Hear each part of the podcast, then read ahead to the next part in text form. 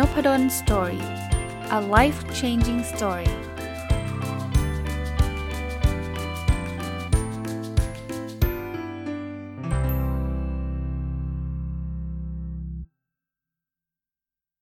สวัสดีครับ ยินดีต้อนรับเข้าสู่นพดล story พอดแคสต์นะครับแล้วก็วันเสาร์นะครับ ยินดีต้อนรับรายการ weekend entrepreneur นะครับ ก็เป็นรายการผู้ประกอบการวันหยุดที่ผมได้ทำมาก็น่าจะเกือบใกล้ ๆ ครบปีแล้วล่ะนะฮะ ต้องบอกว่าเราเริ่มต้นจากแนวคิดที่บอกว่าตอนนี้จะเป็นเรื่องของเศรษฐกิจจะเป็นเรื่องอะไรก็ตามเนี่ยเราก็อาจจะพบว่ามันอาจจะเริ่มไม่ค่อยมั่นคงนะ ไม่ว่าจะเป็นงานประจำหรือหลายคนอาจจะโดนเลิกออฟหรืออะไรเงี้ยนะครับ แต่อีกมุมหนึ่งจะให้เราออกมาทำธุรกิจเป็นของตัวเอง มันก็มีความเสี่ยง ก็เลยเอาทั้ง2ออย่างนี้มาผนวกกันว่าจริงๆ เราไม่จำต้องจำเป็นต้องเลือกว่าจะทำธุรกิจดีหรือว่าจะเป็นงานประจำดี เราสามารถจะทำคู่กันได้โดยใช้เวลาในวันหยุดนะวันนี้สัปดาห์นี้จะเอาอะไรมาฝากก็ต้องบอกว่าจากหนังสือเล่มเดิมถ้าใครฟังสัปดาห์ที่แล้วนะครับ หนังสือมาจากคำชื่อว่า 100 things millionaires do นะครับหรือแปลเป็นไทยว่า 100 สิ่งที่คนที่เป็นเศรษฐีนะ millionaire ก็คือคนที่มีเงินเป็นล้านเนี่ยทำนะครับ คนเขียนคือคุณไนเจลคัมเบอร์แลนด์นะ สัปดาห์ที่แล้วเนี่ยผมมันมีทั้งหมดร้อยเรื่องใช่ไหมสัปดาห์ที่แล้วผมเอามา 20 เรื่อง สัปดาห์นี้มาต่ออีก 20 เรื่องนะครับ เราทยอยกันทีละสัปดาห์ละ 20 เรื่องก็น่าจะกำลังดีเนาะว่านิสัยหรือพฤติกรรมของคนที่เขาประสบความสำเร็จทางการเงินเนี่ยเขาทำอะไรกัน และผมก็อาจจะมีตัวอย่างส่วนตัว หรือความคิดเห็นส่วนตัวเข้ามานะครับ เริ่มเลย วันนี้อันแรกเนี่ยที่จะมาเล่าคือเขาเขียนว่า facts are friendly นะครับ fact คือ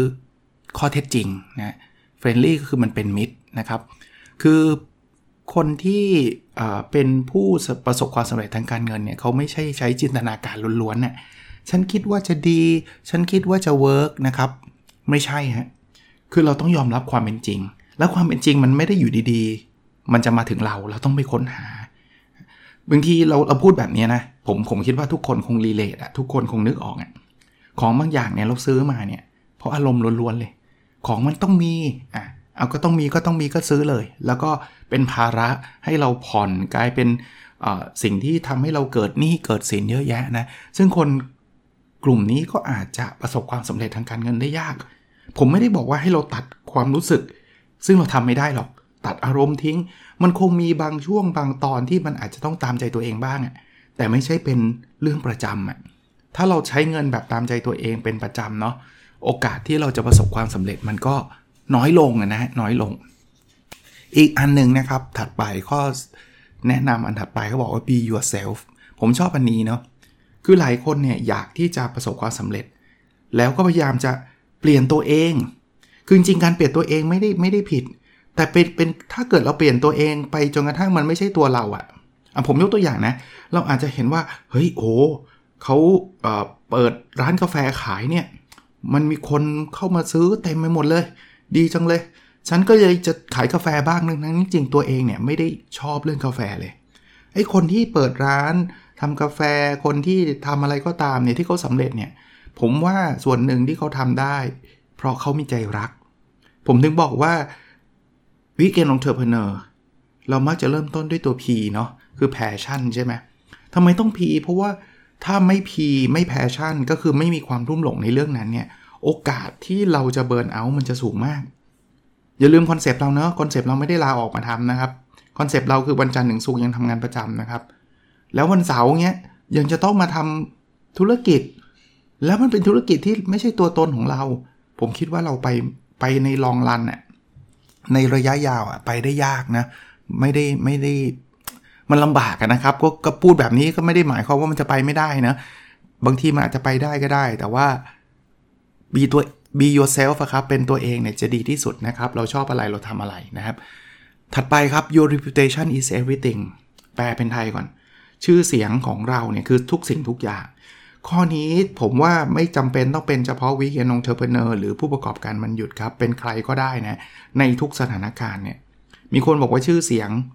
เราสร้างกันมาใช้เวลาเป็น 10สิบปีนะกว่าจะคนจะรู้จัก แต่ใช้เวลาเพียงแค่ 1 นาทีหรือ 1 วินาทีเท่านั้นที่จะทำลายมัน เพราะฉะนั้นเนี่ยทำธุรกิจนะครับ อย่าหลอกลวง อย่าหวังแค่ผลลัพธ์ระยะสั้น ส่งของไม่ดีไปไม่เป็นไรหรอก เอากำไรเดือนนี้ก่อนแล้วกัน เพราะผมว่าเดี๋ยวนี้นะ มันไม่ใช่แค่ว่า คนคนนั้นก็จะไม่ชอบเรานะ อย่าลืมนะ คนหนึ่งคนเนี่ยสามารถที่จะส่งแมสเซจไปยัง Facebook ไปยังโซเชียลมีเดียต่ออีกเป็นไม่รู้กี่พันกี่หมื่นคนเลยนะครับ แล้วคนเรามีแนวโน้มที่จะเชื่อเพื่อนจริงไหมถ้าสมมตินะเเพื่อนมาบอกว่าแกอย่าไปกินอาหารร้านนี้เลย แกอย่าไปสั่งของเว็บนี้นะ ผมว่าผมยังไม่รู้จักนะเว็บนี้ดีไม่ดียังไง ยังไม่แน่ใจด้วยว่าไอสิ่งที่เพื่อนพูดเนี่ยมันจริงไม่จริงยังไง แต่ผมมักจะมีแนวโน้มจะเชื่อเพื่อนอยู่แล้วล่ะ อ้ยถ้าเกิดเพื่อนมันสั่งแล้วมันว่าไม่ดีเนี่ย เรื่องอะไรเราจะไปเสี่ยง แล้ว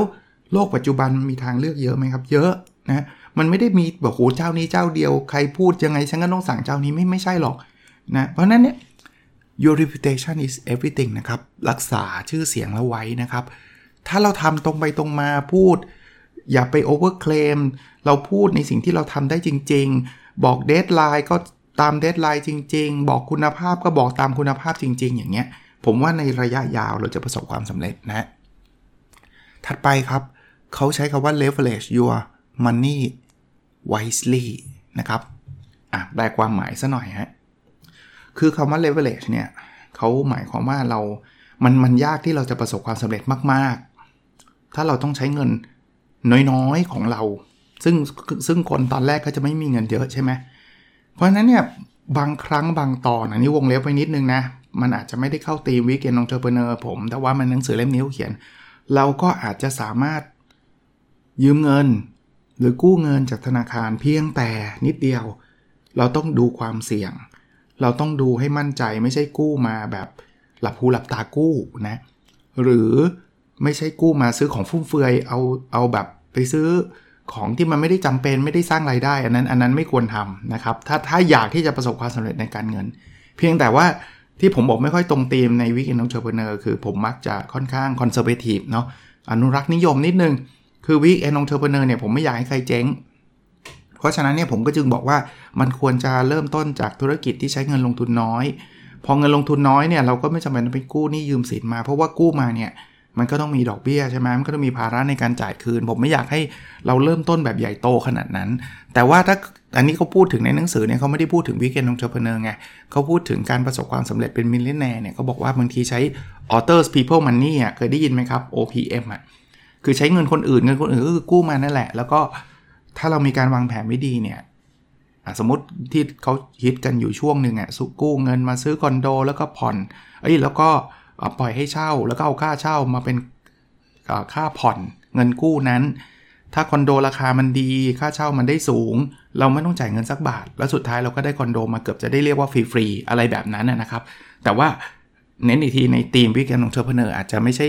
ไม่ใช่ธีมที่ผมจะแนะนำนะครับ ถัดไปนะครับข้อแนะนำคือ no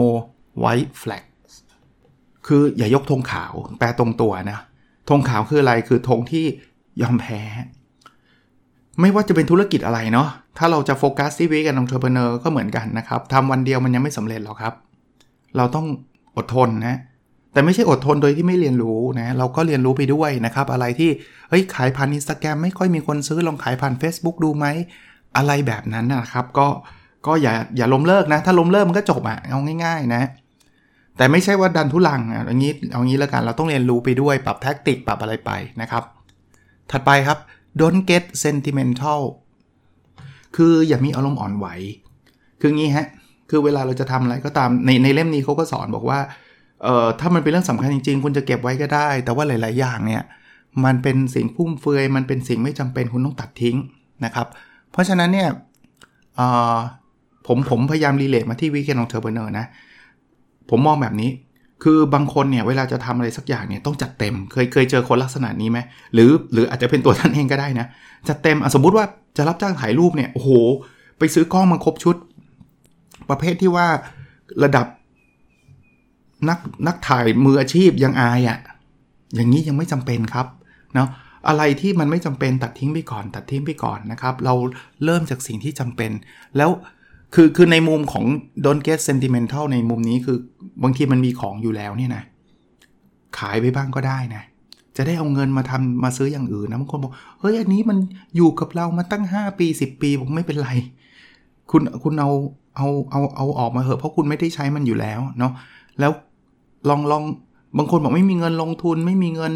support คือมันมีอยู่แต่มันอยู่ในรูปของของไงฮะแต่เราชอบเก็บสะสมไงอารมณ์นั้นนะมันก็อย่าอย่าอ่อนไหวมากนะครับอะถัดไปครับ give and you will receive คือรู้จักให้แล้วคุณจะได้รับ อันนี้ผมผมคิดว่าเป็นอีกข้อแนะนำหนึ่งที่สำคัญนะครับ โดยเฉพาะอย่างยิ่งคนที่ทำธุรกิจ คือเคยเจอเจอผู้ประกอบการบางบางแห่งบางคนแล้วกันนะ จะเรียกว่าเคี่ยวมากๆอะ่ะนิดนึงก็ไม่ได้น้อยนึงก็ไม่ได้ ถามว่าเขาผิดไหมบางทีก็อาจจะไม่ได้ผิดนะ เพราะว่า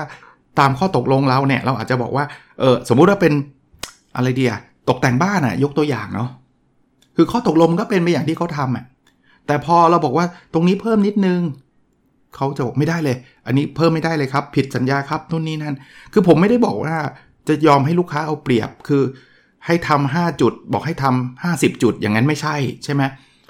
แต่บางทีบางอย่างเนี่ยเราก็รู้อยู่เขาก็รู้อยู่ว่ามันไม่ได้เทคไทม์อะไร มันใช้เวลานิดเดียว ในการแก้ไขในการปรับปรุง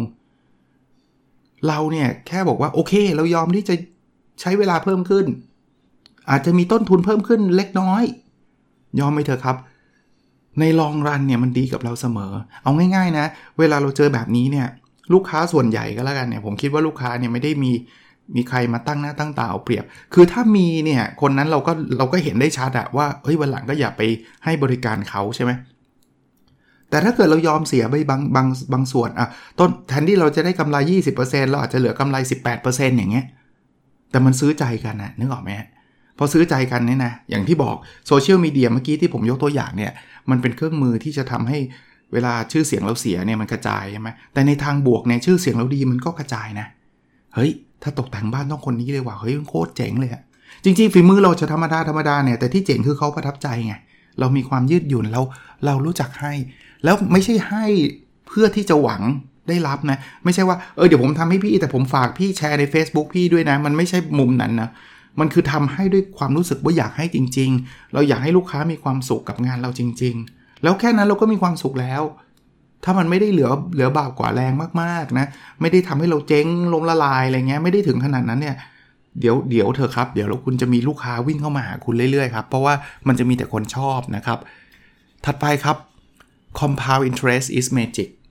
แปลตรงตัวเลยครับ ดอกเบี้ยทบต้นเนี่ยมันเป็นความมหัศจรรย์ มันเป็นเหมือนมายากลเลย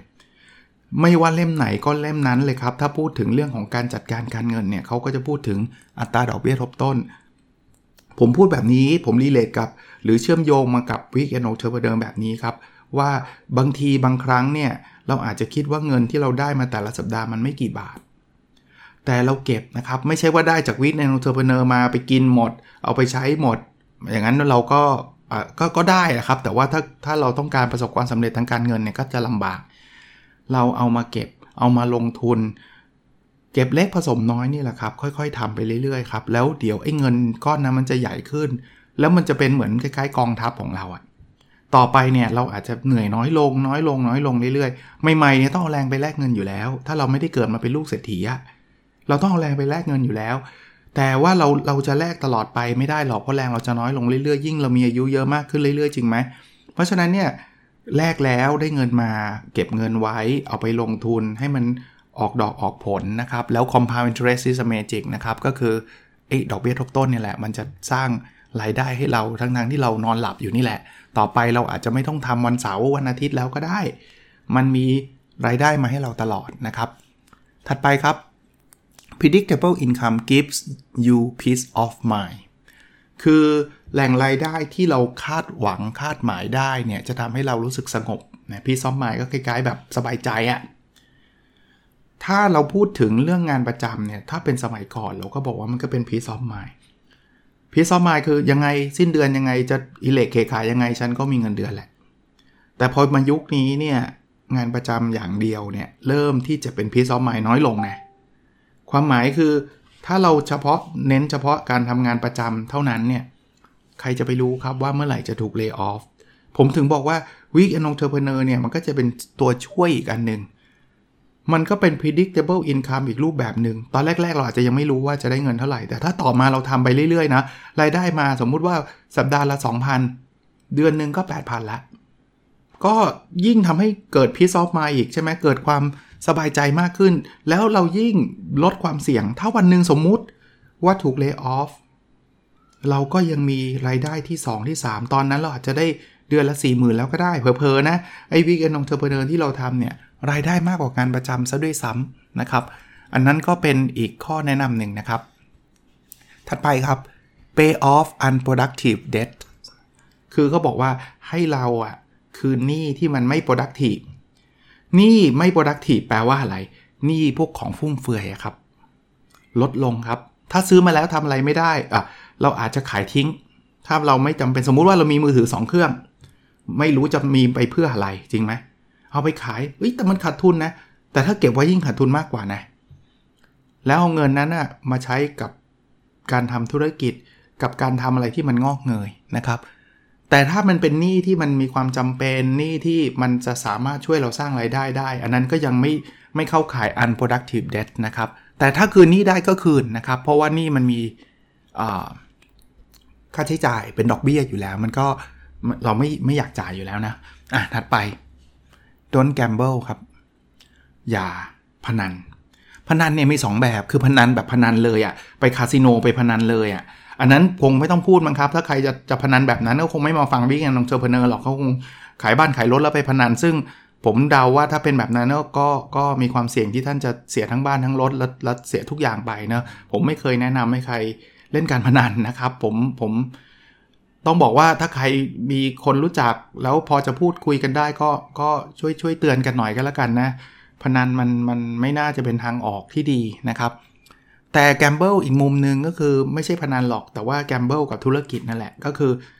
ลงทุนแบบกล้าได้กล้าเสียเกินไปอะก็แนวขายบ้านขายรถอีกเหมือนกันแต่ขายบ้านขายรถ มาทำธุรกิจนะไม่ได้ไปไปคาสิโนที่ไหน แต่การทำแบบนั้นมันเกิดความเสี่ยง weekend entrepreneur เนี่ย against เรื่องนี้อยู่แล้วครับ ผมก็พูดบอกว่าอย่าใช้เงินลงทุนเยอะ อย่าพึ่งถ้าถ้าสมมุติจะจะโอ้โหสมมุติจะแบบอะไรนะ อยากขาย อาหารเนี่ยผมว่าเปิดเพจขายแล้วก็ส่งมีออเดอร์ก็ทำไม่มีออเดอร์ก็ไม่ทำอย่างเงี้ยมันไม่ได้เดือดร้อนอะไรหรอกมาก ไปซื้อที่ปลูกตึก เปิดร้านอย่างเงี้ย ผมว่าถ้าถ้าท่านมีเงินเหลือเฟือก็โอเค แต่ถ้าไปกู้เงินมาทำเพื่อสิ่งนี้แล้วแบบว่าหวังว่าว่าฉันจะรวยแน่ ๆ แล้ววันหนึ่งคือคนไม่มาแล้วเราต้องไม่มีบ้านอยู่ ไม่มีรถขับ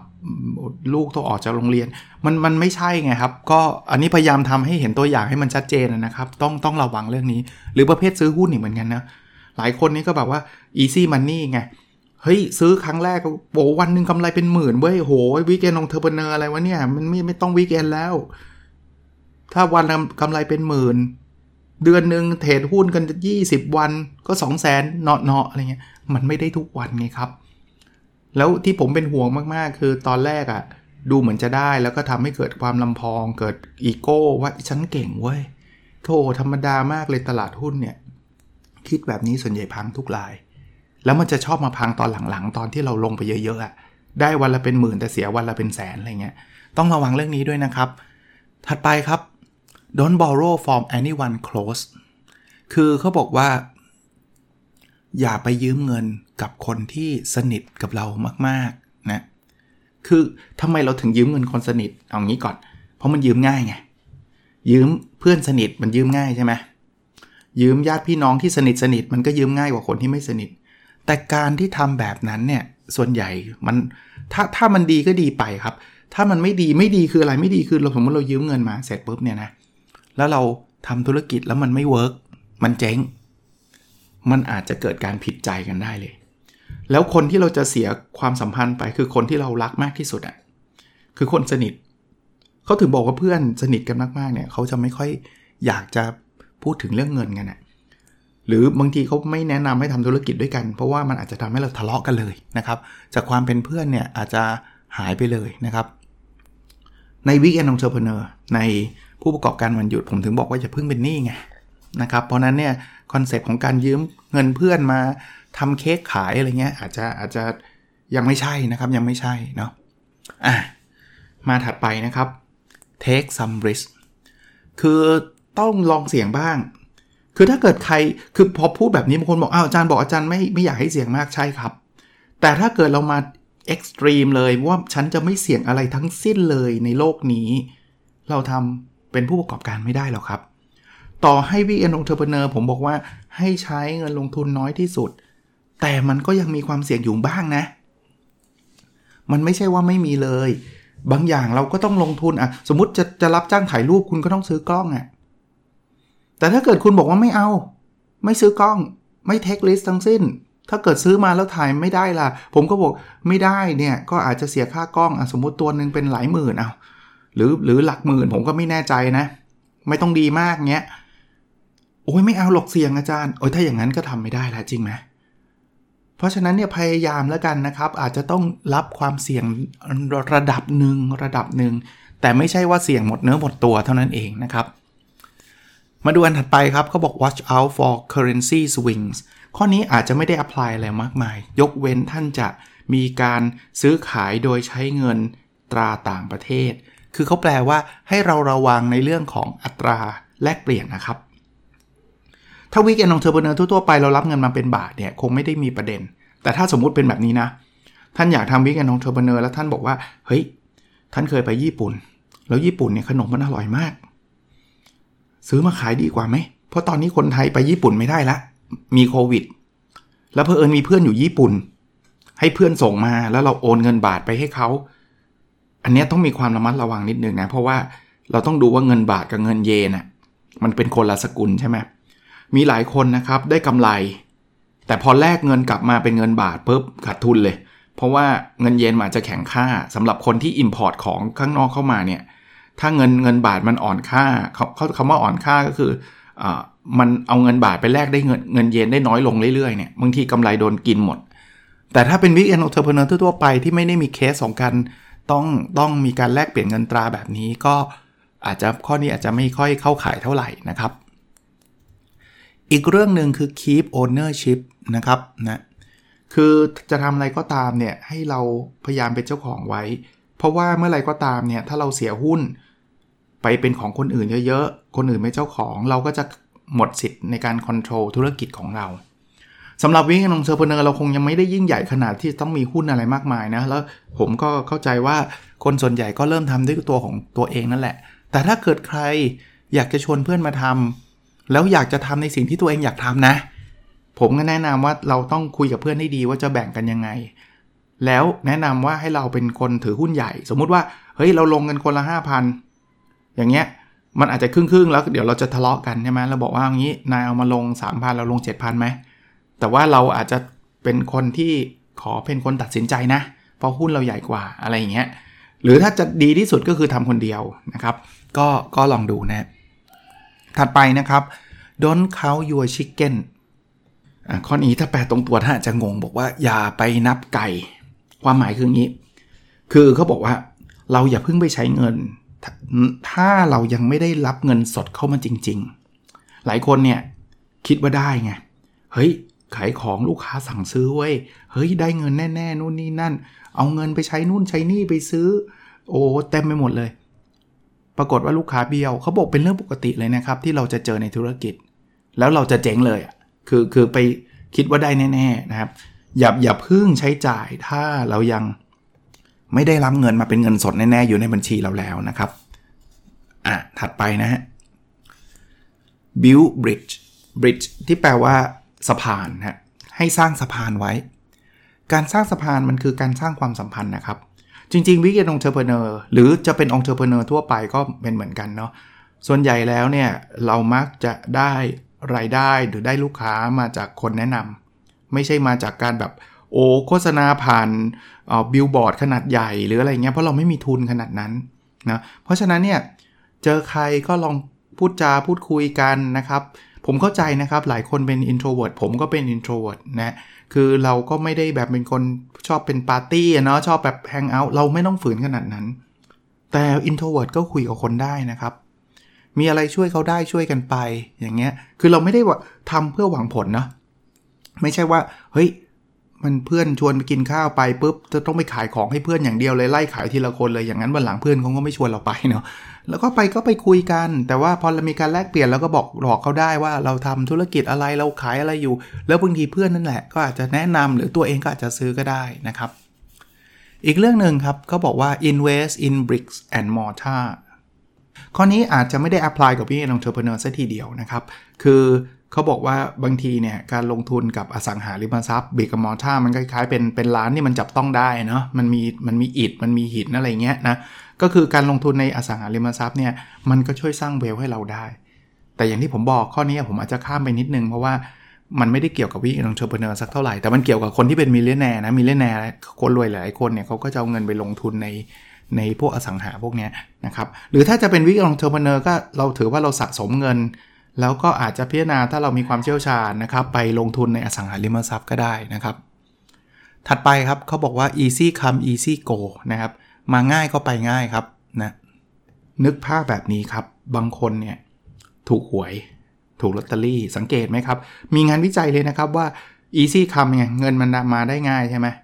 งานวิจัยพบว่าคนถูกลอตเตอรี่เนี่ยส่วนใหญ่จะกลับไปจนเหมือนเดิมหรือจนกว่าเดิมอีกครับแปลกไหมทั้งทั้งที่ถูกลอตเตอรี่รางวัลใหญ่นะรางวัลที่1อะไรเงี้ยนะ แต่เขาพอ easy come ไงเงินมันมาได้ง่ายเนาะมันก็ไปได้ง่าย ถ้าเป็นวิกเอนโนชพเนอร์นะ ถ้าท่านทำแล้วแบบโอ้ประสบความสำเร็จเลยวีคแรกเนี่ย อย่าเพิ่งลำพองใจนะ แล้วอย่าอย่าใช้เงินอันนั้นไปสเปะสปะนะครับพอพอท่านรู้สึกโอ้โห อาจารย์ คลิกเดียวเอง เราโพสใน Facebook คนแห่กันมาซื้อเยอะเลยเฮ้ยเดี๋ยวผมไปเลี้ยงเพื่อนดีกว่า อ่า ผมไปซื้อของแพงๆมากินกันดีกว่า คือผมผมไม่ได้ห้ามเซเลบรตไม่ได้ห้ามฉลองนะแต่ว่าถ้าเกิดท่านใช้เงินฟุ่มเฟือยเพราะว่ามันมันได้มาง่ายอย่างเงี้ยโอกาสที่เราจะประสบความสำเร็จก็ยากนะครับ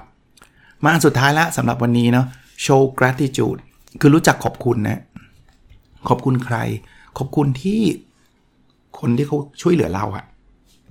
คือผมบอกแบบนี้ฮะไม่มีใครหรอกครับที่ประสบความสำเร็จได้ด้วยตัวเองร้อยเปอร์เซ็นต์ต่อให้ท่านทำเองในในในทุกทุกมิติเนี่ยนะ ก็ไม่มีไม่มีทางที่ท่านจะสำเร็จได้ร้อยเปอร์เซ็นต์เอางี้ผมยกตัวอย่างส่วนตัวเลยนะ แล้วผมก็อยากถือโอกาสนี้ขอบคุณเช่นเดียวกันนะคือผมทำพอดแคสต์เนี่ย ผมบอกได้เลยนะ ตั้งแต่กิจกรรมแรกจนถึงกิจกรรมสุดท้ายที่จะมาออกเป็นพอดแคสต์ให้ท่านฟังทุกวันเนี่ย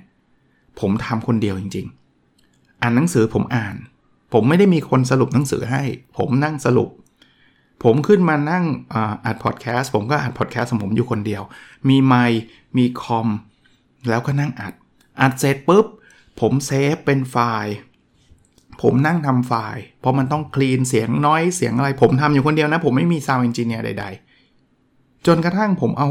เอา jingle ไปใส่ เอาอะไรไปใส่ทำมาเป็น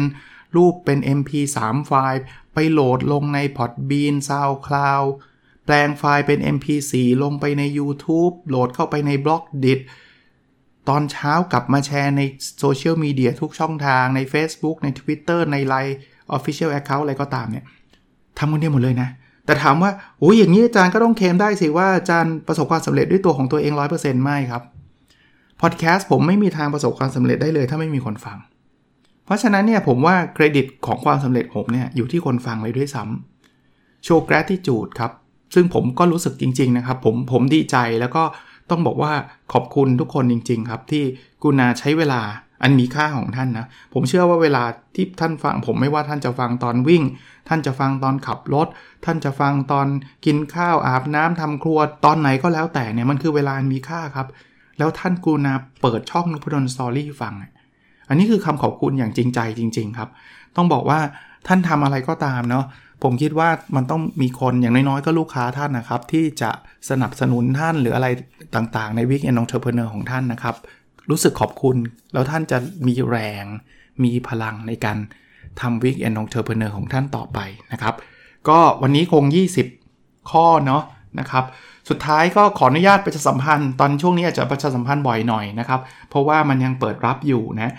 เอ่อ OKR Diary นะครับ ท่านยังสามารถสั่งได้อยู่นะครับ ใน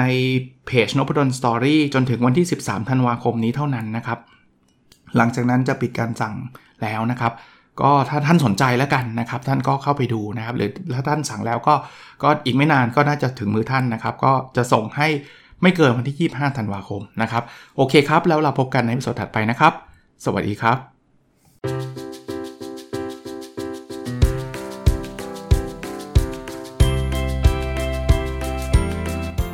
n o p a d o n Story a life changing story